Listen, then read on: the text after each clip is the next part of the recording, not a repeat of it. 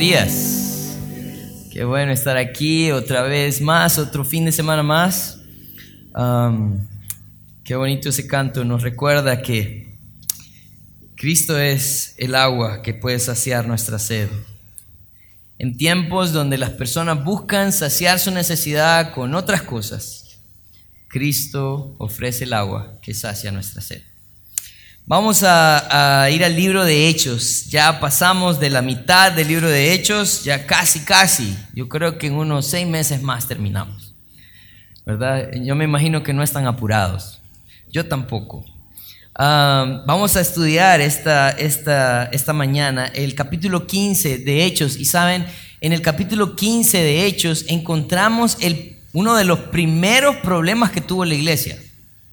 Y algo especial de la Biblia es que la Biblia nunca tapa los problemas que tiene la iglesia. Y, la razón, creo, por la cual no tapa los problemas de la iglesia es porque nos da soluciones bíblicas para los problemas en la iglesia. Entonces esto es bien importante para nosotros y eh, parece que hoy nos, como que estábamos en una parte de viajes misioneros y de todo, ahora nos paramos en la iglesia y nos salimos un poco, pero tiene eh, mucho sentido. Y miren, de pronto la situación en la cual ellos están lidiando no es eh, una situación que nosotros tenemos que lidiar hoy en día, pero no quita el hecho de que también nos dé principios para los problemas similares que tenemos en la iglesia.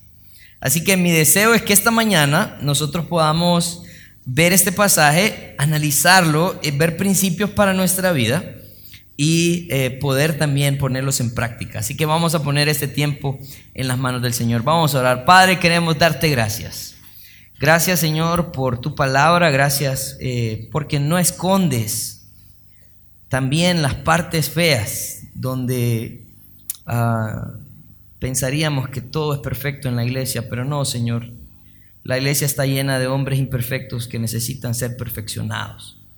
Así que ayúdanos a poder entender la situación que está pasando la iglesia y cómo lo solucionaron bíblicamente y cuál es el resultado, Señor, de tratar los problemas de una manera bíblica.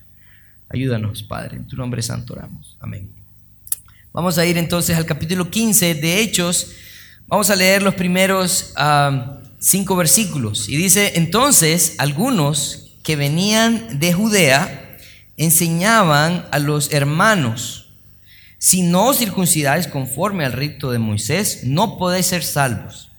Como Pablo y Bernabé tuviesen una discusión y contienda no pequeña con ellos, se dispuso que subiesen Pablo y Bernabé a Jerusalén y algunos de, los, de otros de ellos, a los apóstoles y a los ancianos para tratar esta cuestión.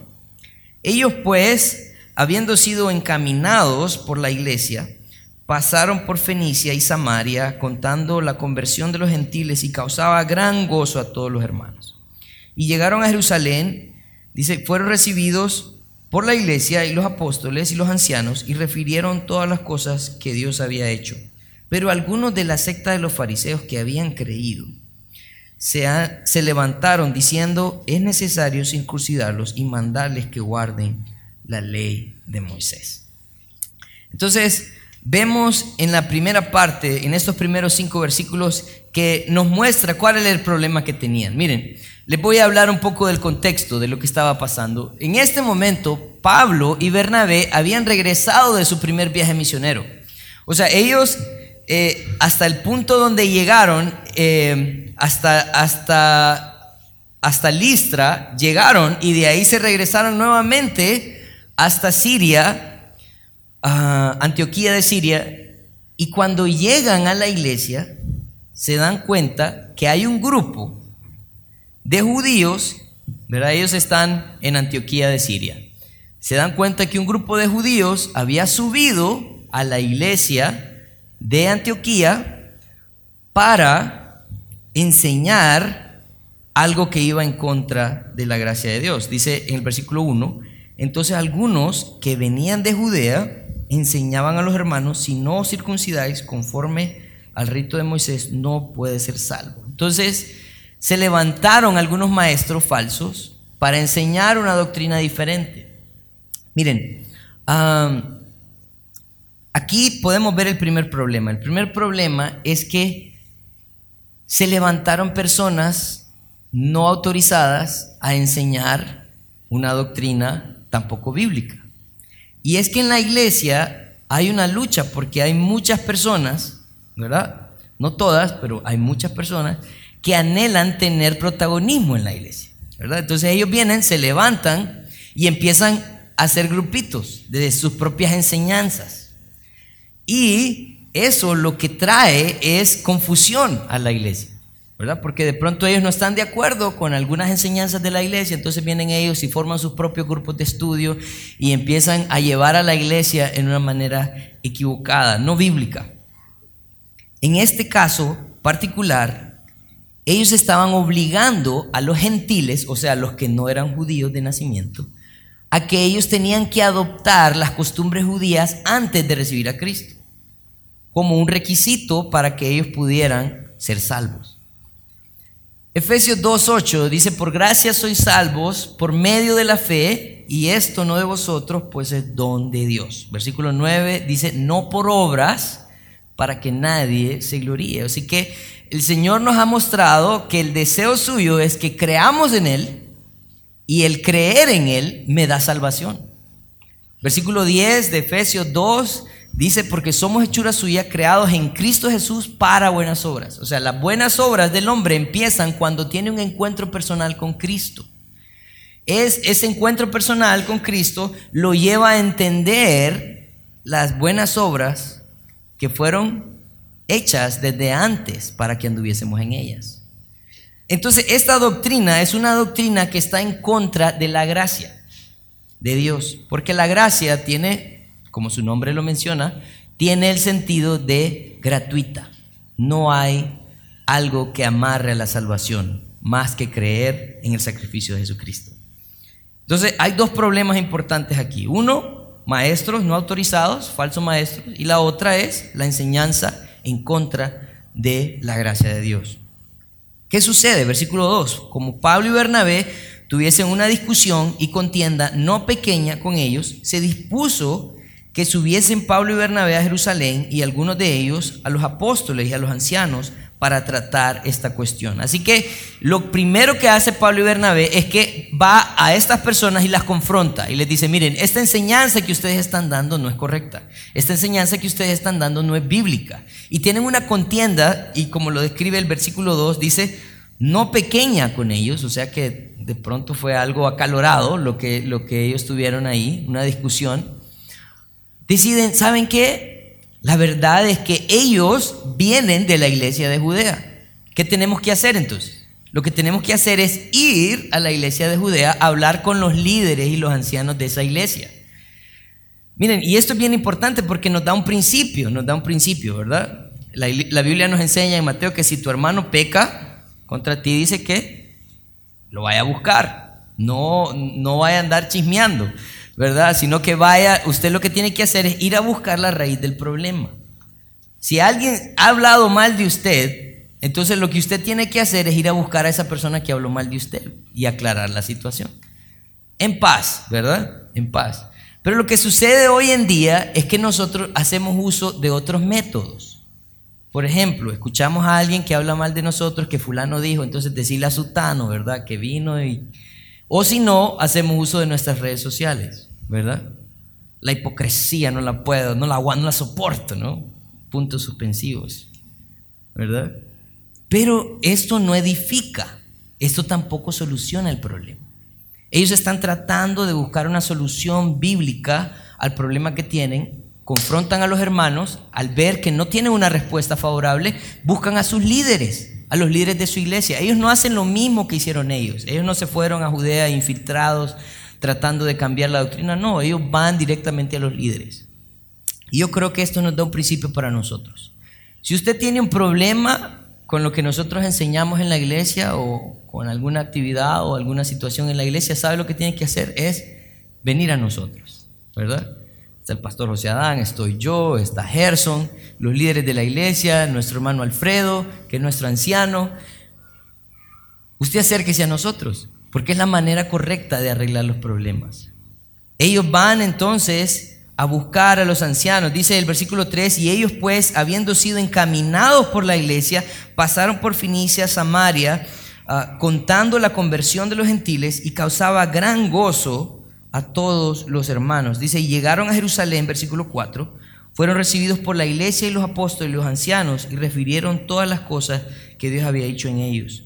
Pero miren, pero algunos de la secta de los fariseos que habían creído, se levantaron diciendo, es necesario circuncidarlos y mandarles que se guarden, que guarden, perdón, la ley de Moisés. Entonces, ¿qué sucede? Ellos van a buscar a los líderes, eh, se reúnen con la congregación y en medio de la congregación se levanta este grupo de fariseos, ¿verdad? Que estaban tratando de eh, imponer estas tradiciones a los gentiles. Yo quiero que tengamos un poco de, contexto en esto. Lo que sucede con el judío es que el judío crece estudiando el Antiguo Testamento, ¿no? A la par, ellos crecen también practicando eh, ciertas actividades, ¿verdad? Tradiciones judías. Entonces, ¿qué sucede? El gentil, por otra parte, es alguien que no creció bajo los mismos estatutos de Moisés, que no creció bajo las mismas tradiciones. Así que él recibe a Cristo, pero él todavía tiene algunas prácticas, ¿verdad? Que de pronto no son bíblicas, de pronto son un poco paganas. Pero el deseo de Dios es edificar a la iglesia, ir, como les decía antes, transformándonos a través del estudio de ella.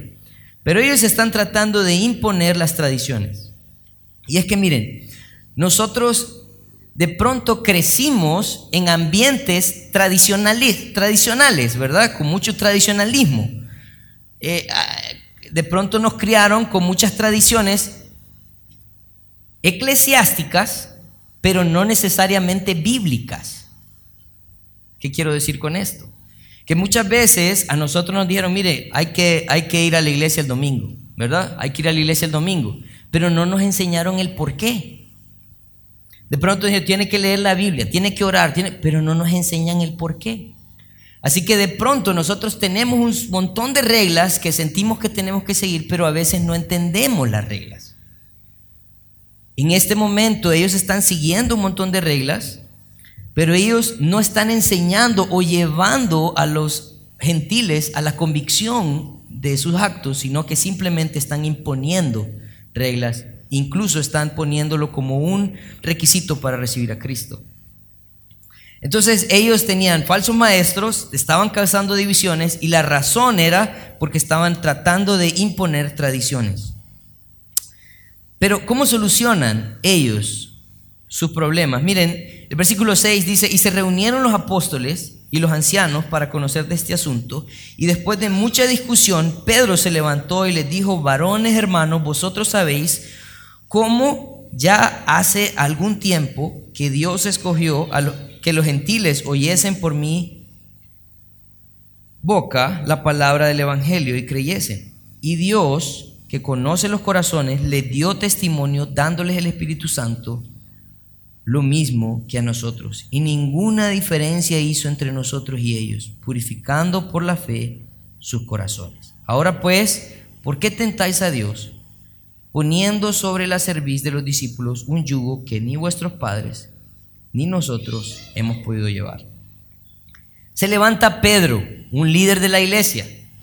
Pedro, antes de que Jesús fuese crucificado, Jesús le dijo, Pedro, te daré las llaves del reino.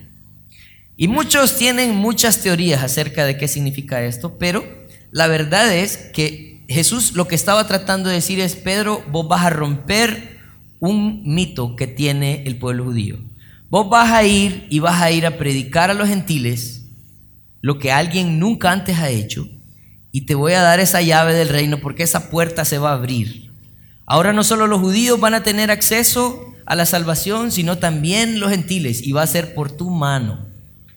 Y si nosotros recordamos eh, unos capítulos más atrás, Él fue la persona usada para la salvación de Cornelio. ¿Quién era Cornelio? En el capítulo 10, Él nos explica que Cornelio era un centurión romano, o sea, este muchacho no tenía nada que ver con los judíos. Es más, él era alguien que oprimía a los judíos.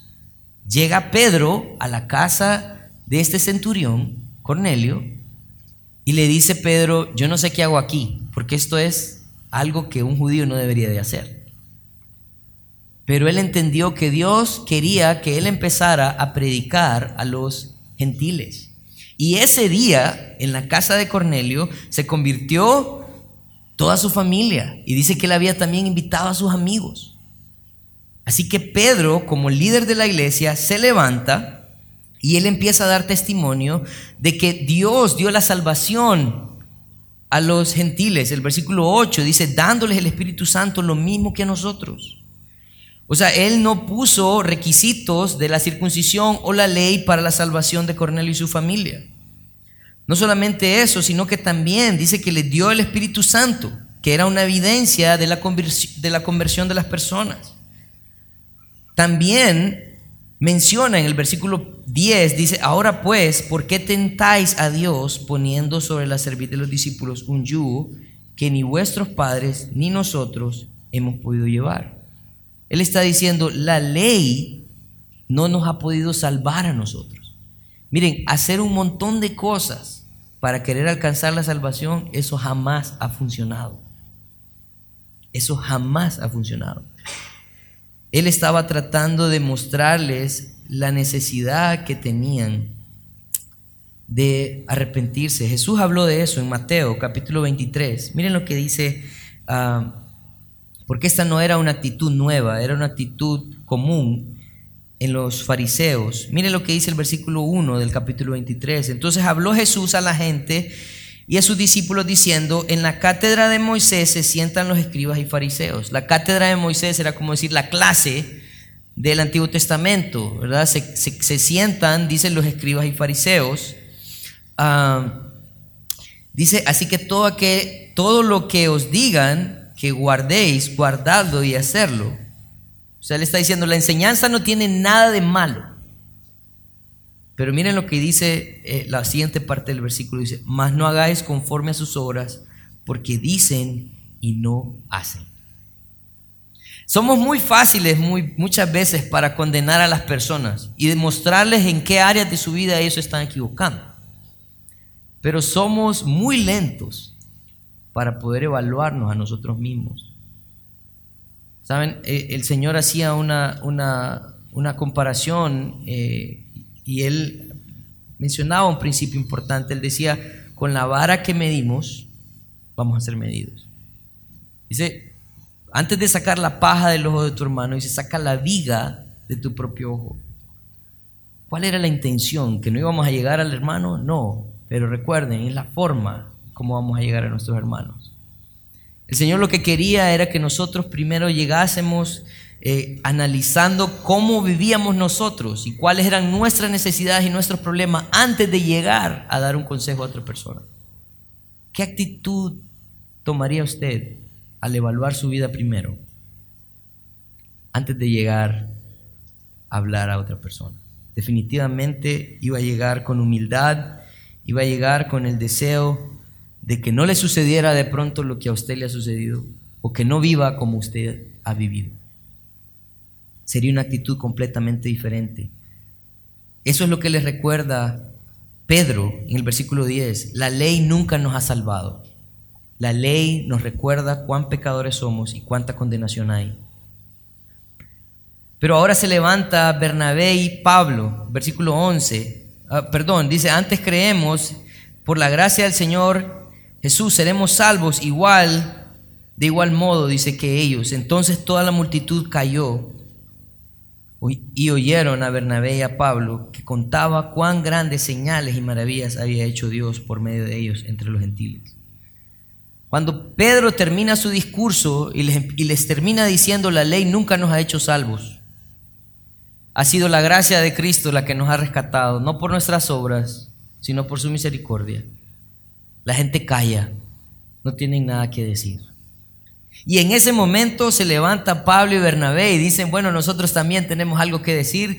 Acabamos de hacer un viaje de más de dos mil kilómetros, ¿verdad? fuimos a la isla de Chipre, después nos fuimos a, a Turquía y ¿saben qué pasó? Muchas personas recibieron a Cristo. El trabajo nuestro fue predicar su palabra, el trabajo nuestro fue animarlos a que se arrepintieran, que pudieran acercarse al Señor. ¿Y saben qué hizo el Señor? Los salvó. Así que había un testimonio de la obra de Dios. Había un testimonio de la obra de Dios. Así que la obra de Dios y la obra de la ley, sabemos que la obra de Dios es superior, pero esa obra de Dios también eh, avanzaba a través de la predicación. Pero miren, en el versículo siguiente, el 14, dice, ah, perdón, 13 dice, y cuando ellos callaron, Jacobo respondió diciendo, varones hermanos, oídme. Simón ha contado cómo Dios visitó por primera vez a los gentiles para tomar de ellos pueblo para su nombre. Y con esto, dice, concuerda las palabras de los profetas, como está escrito, después de esto volveré y reedificaré el tabernáculo de David, que está caído y repararé sus ruinas y lo volveré a levantar para que el resto de los hombres busque al Señor y todos los gentiles, miren, esto es importante, sobre los cuales es invocado mi nombre, dice el Señor, que hace conocer todo esto desde los tiempos antiguos. Por lo cual yo juzgo que no se inquiete a los gentiles a que se, que se convierten a Dios. Lo que está haciendo ahora Jacobo, Jacobo era el líder de la iglesia en Judea. Él era quien manejaba la iglesia en Judea. Él es el medio hermano de Jesús, también conocido como Santiago en el libro de Santiago. Él se levanta y lo que hace él es que hace referencia a una profecía mesiánica de la restauración del reino de Israel en el milenio. Dice, Dios va a restaurar a Israel en algún momento. Y en esa profecía están incluidos también los gentiles. Así que, tienen razón. Dios quería salvar a todos, no solo a los judíos. Él hace referencia a esa profecía que está en Amós 9, 11 y 12. Él dice, no solamente la obra de Dios lo confirma, sino que también la palabra de Dios lo confirma. Por eso, dice en el versículo 19, ah, yo juzgo que no se inquiete a los gentiles. La idea de esa palabra inquietar es no ser estorbo a los gentiles. O sea, lo que él estaba diciendo es, nosotros no vamos a venir y agarrar nuestras tradiciones y se las vamos a imponer a, ellas, a ellos para que sean salvos. Pero en el versículo 20 él explica algo importante. Dice, sino que se les escriba una carta que se aparten de la contaminación de los ídolos, de la fornicación, de ahogado y de sangre. Hay cuatro cosas importantes aquí. Dos cosas eh, tienen que ver más con el aspecto moral y dos con la dieta de las personas. Y quiero explicarlo eh, esto de una manera de pronto lo más rápida y espero ser lo más claro posible. La idea de escribirles a ellos una carta era para explicarles ciertas prácticas que no eran, eh, que no eran necesariamente eh, de honra al Señor. Y que también estaban tratando de marcar un, un precedente para una comunión, una convivencia entre ellos, entre judíos y gentiles. Recuerden, no querían imponer las leyes de Moisés, pero tampoco querían que ellos siguieran viviendo de la misma manera. Querían apoyarlos a salir de donde ellos estaban también. Entonces empieza en primer lugar y dice que se aparten de la contaminación de los ídolos. La idolatría es, e, es, y ha sido eh, una gran barrera para las personas que buscan del Señor. Siempre nosotros estamos buscando un amuleto, algo que nos proteja y por lo general eh, las personas tienen algunos eh, ídolos que eh, cargan en sí para cierta protección. esta es una práctica que se ha dado desde tiempos muy antiguos. Y cuando el Señor sacó al pueblo de Israel de Egipto, en Éxodo capítulo 20, Él le da al pueblo de Israel diez mandamientos. Pero miren, algo que a mí me llama poderosamente la atención es el primer mandamiento. Porque ellos venían saliendo de Egipto de un lugar totalmente pagano, idólatra, y él cuando saca al pueblo de Israel, Dios cuando saca al pueblo de Israel, dice lo siguiente, dice, habló todas estas palabras diciendo, yo soy Jehová tu Dios, que te saqué de la tierra de Egipto, de la casa de servidumbre, no tendrás dioses ajenos delante de mí. No te harás imagen de ninguna semejanza de lo que está arriba en el cielo, ni abajo en la tierra, ni en, las aguas debajo de la tierra, ni te inclinarás a ellas, ni las honrarás, porque yo soy Jehová, tu Dios, fuerte, celoso, que se vistió, que perdón, que visito la maldad de los padres ah, sobre los hijos hasta la tercera y cuarta generación de los que me aborrecen. Dios estaba tratando de ponerles claro, miren, si hay alguien que lo sacó de, la esclavitud de Egipto, fui yo. Y el único que merece honra y gloria soy yo. Así que se me van alejando de la idolatría, se me van alejando de los otros dioses, porque nadie de ellos los ha podido sacar de la esclavitud, solo yo. Así que este era un aspecto importante para ellos, porque en el ambiente donde ellos viven, yo no sé si recuerdan, cuando estudiamos eh, la visita de, Pablo y Bernabé a Chipre, Chipre es la isla donde eh, las personas creen que nació en sus costas la diosa Venus, que es la diosa del amor. Y una de las maneras en que ellos rinden culto a Venus era haciendo orgías, ¿verdad? Y era como parte de su adoración a Venus. Adoraban una piedra grande en el templo de Venus donde creían que ahí habían dado a luz a Venus. Entonces, ellos eh, se habían desarrollado de pronto en un ambiente idólatra. Entonces estaban tratando de mostrarles la necesidad que había de dejar la idolatría para servir solamente a Dios. Dice de fornicación, porque también esta era una práctica común, la fornicación era una práctica común en este, en este tiempo. Entonces era una parte de abstenerse y poder vivir de una manera diferente ante el mundo. Tenían que empezar a tomar decisiones. Dice, de ahogado y de sangre, que eran los sacrificados a los ídolos.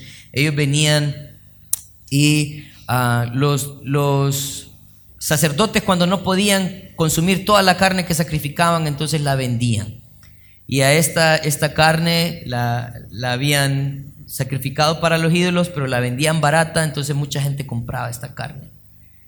Entonces lo que hacían ellos era comer de esa carne porque era barata y era la mejor carne que podías encontrar en la ciudad. Pero era una ocasión para caer también para los judíos.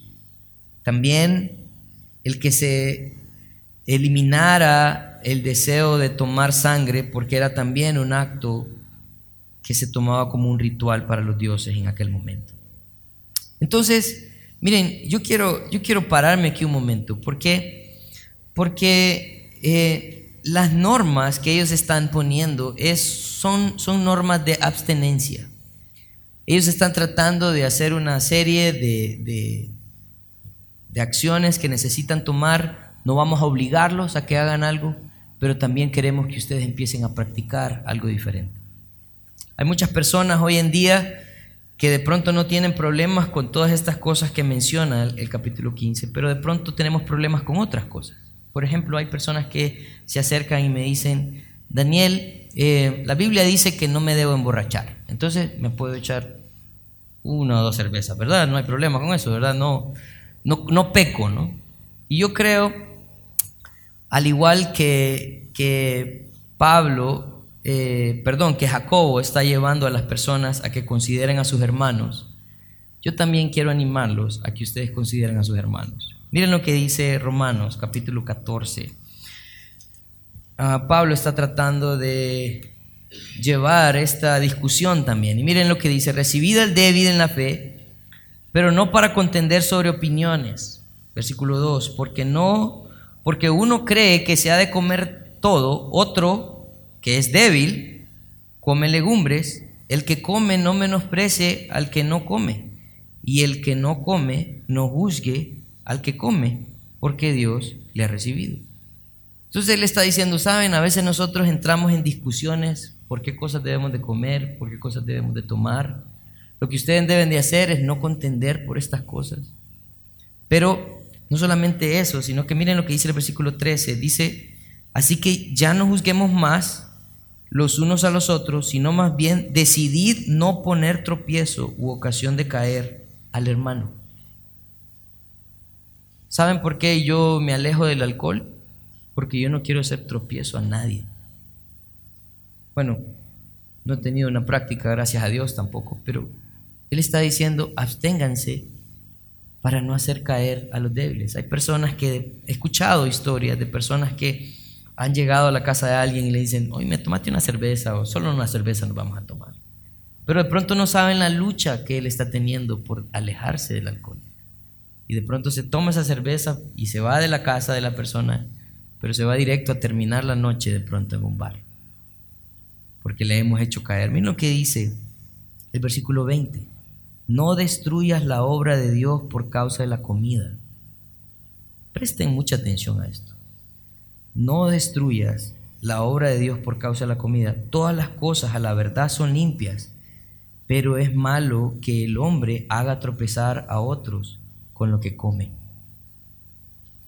El deseo, el deseo de Jacobo era decirle a la iglesia, saben, de pronto no hay cosas indignas, pero hay cosas inapropiadas. De pronto no hay cosas indignas, pero hay hermanos débiles. De pronto no hay cosas indignas, pero de pronto hay personas que necesitan apoyo en algunas áreas de su vida.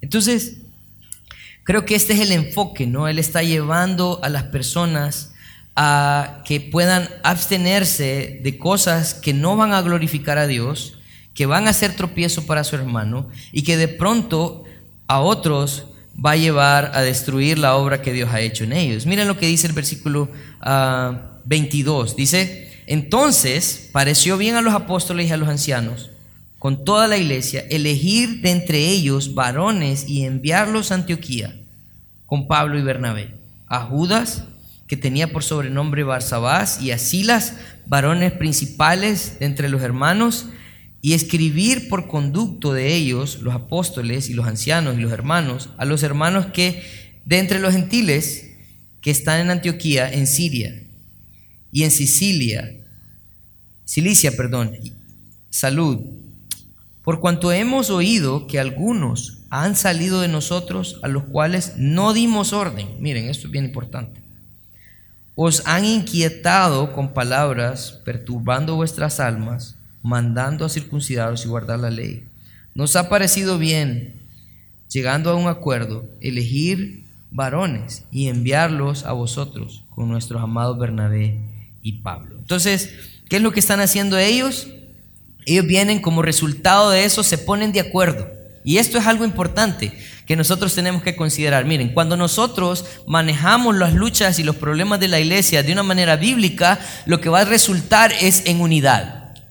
Porque nos vamos a, nos vamos a, volver en personas que tienen un mismo sentir, ¿verdad? Así como hablaba Gerson en, la, parte de la música, en ah, Juan 17, Jesús estaba diciéndole, orando por sus discípulos, diciéndole a su Padre, hazlos uno, como tú y yo somos uno.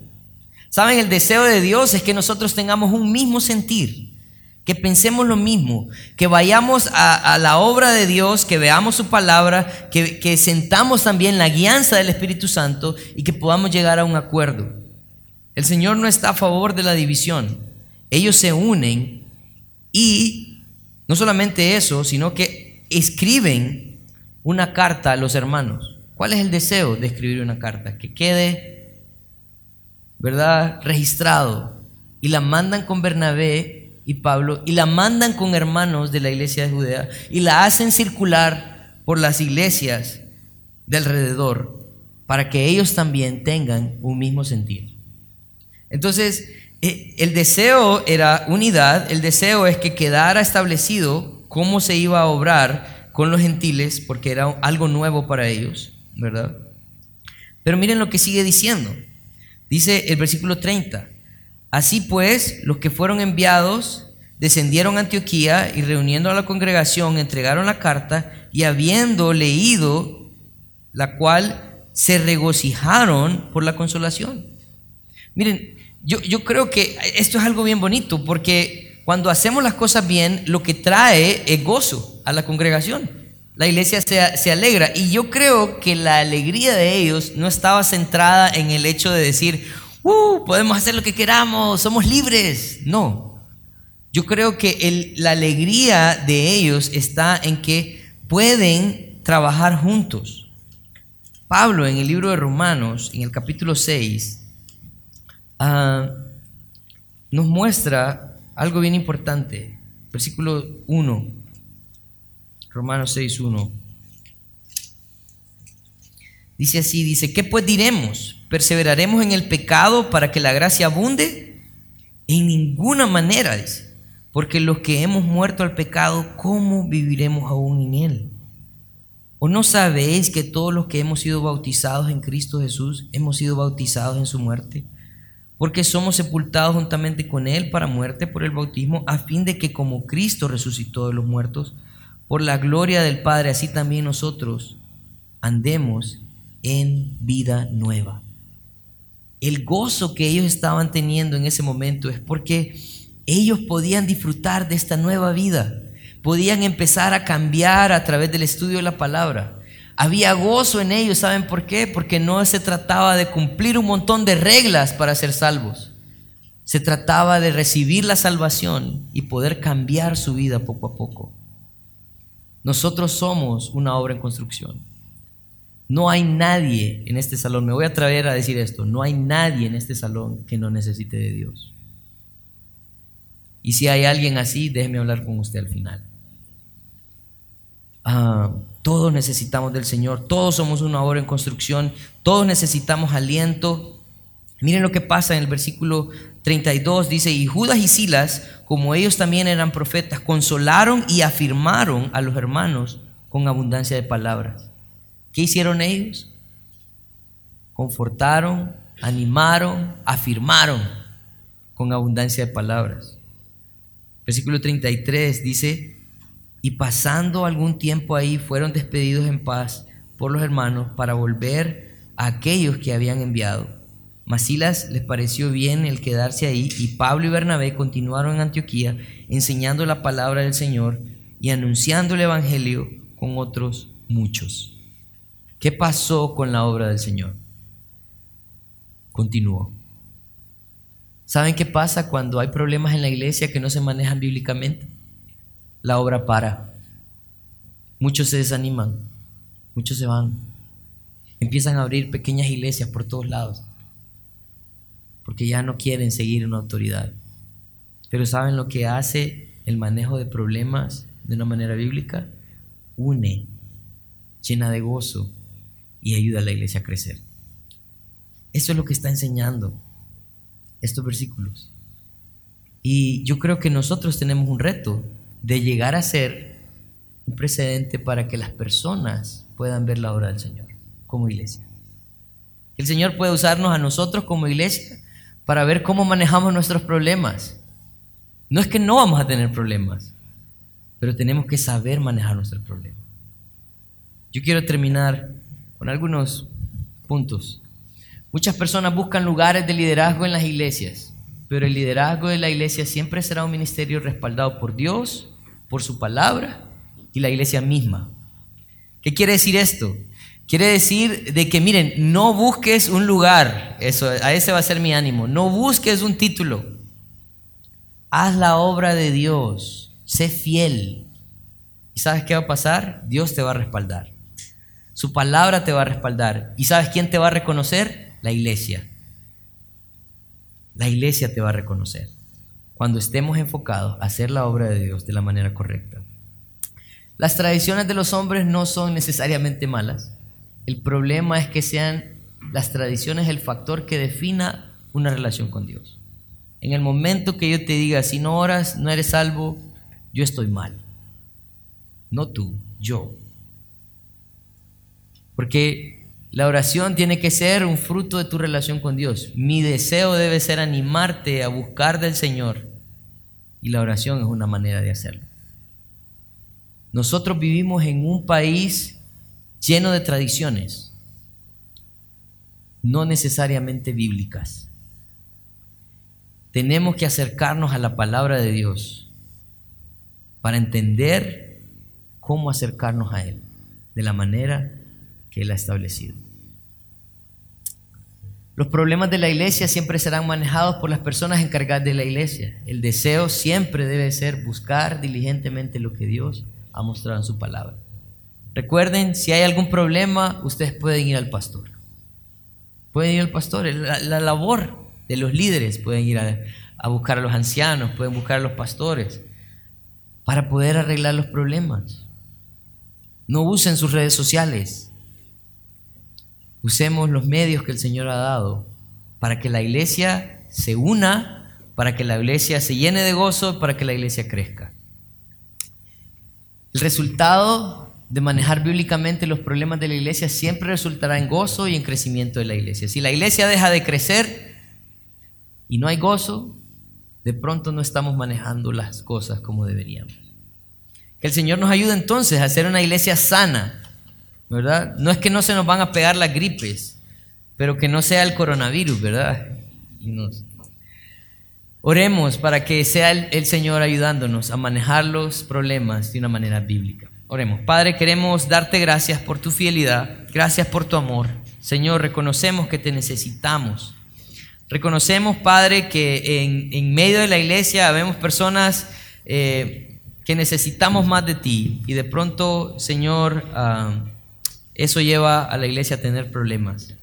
Pero ayúdanos a buscar tu dirección, ayúdanos a ver tu obra Ayúdanos a ver tu palabra, Señor.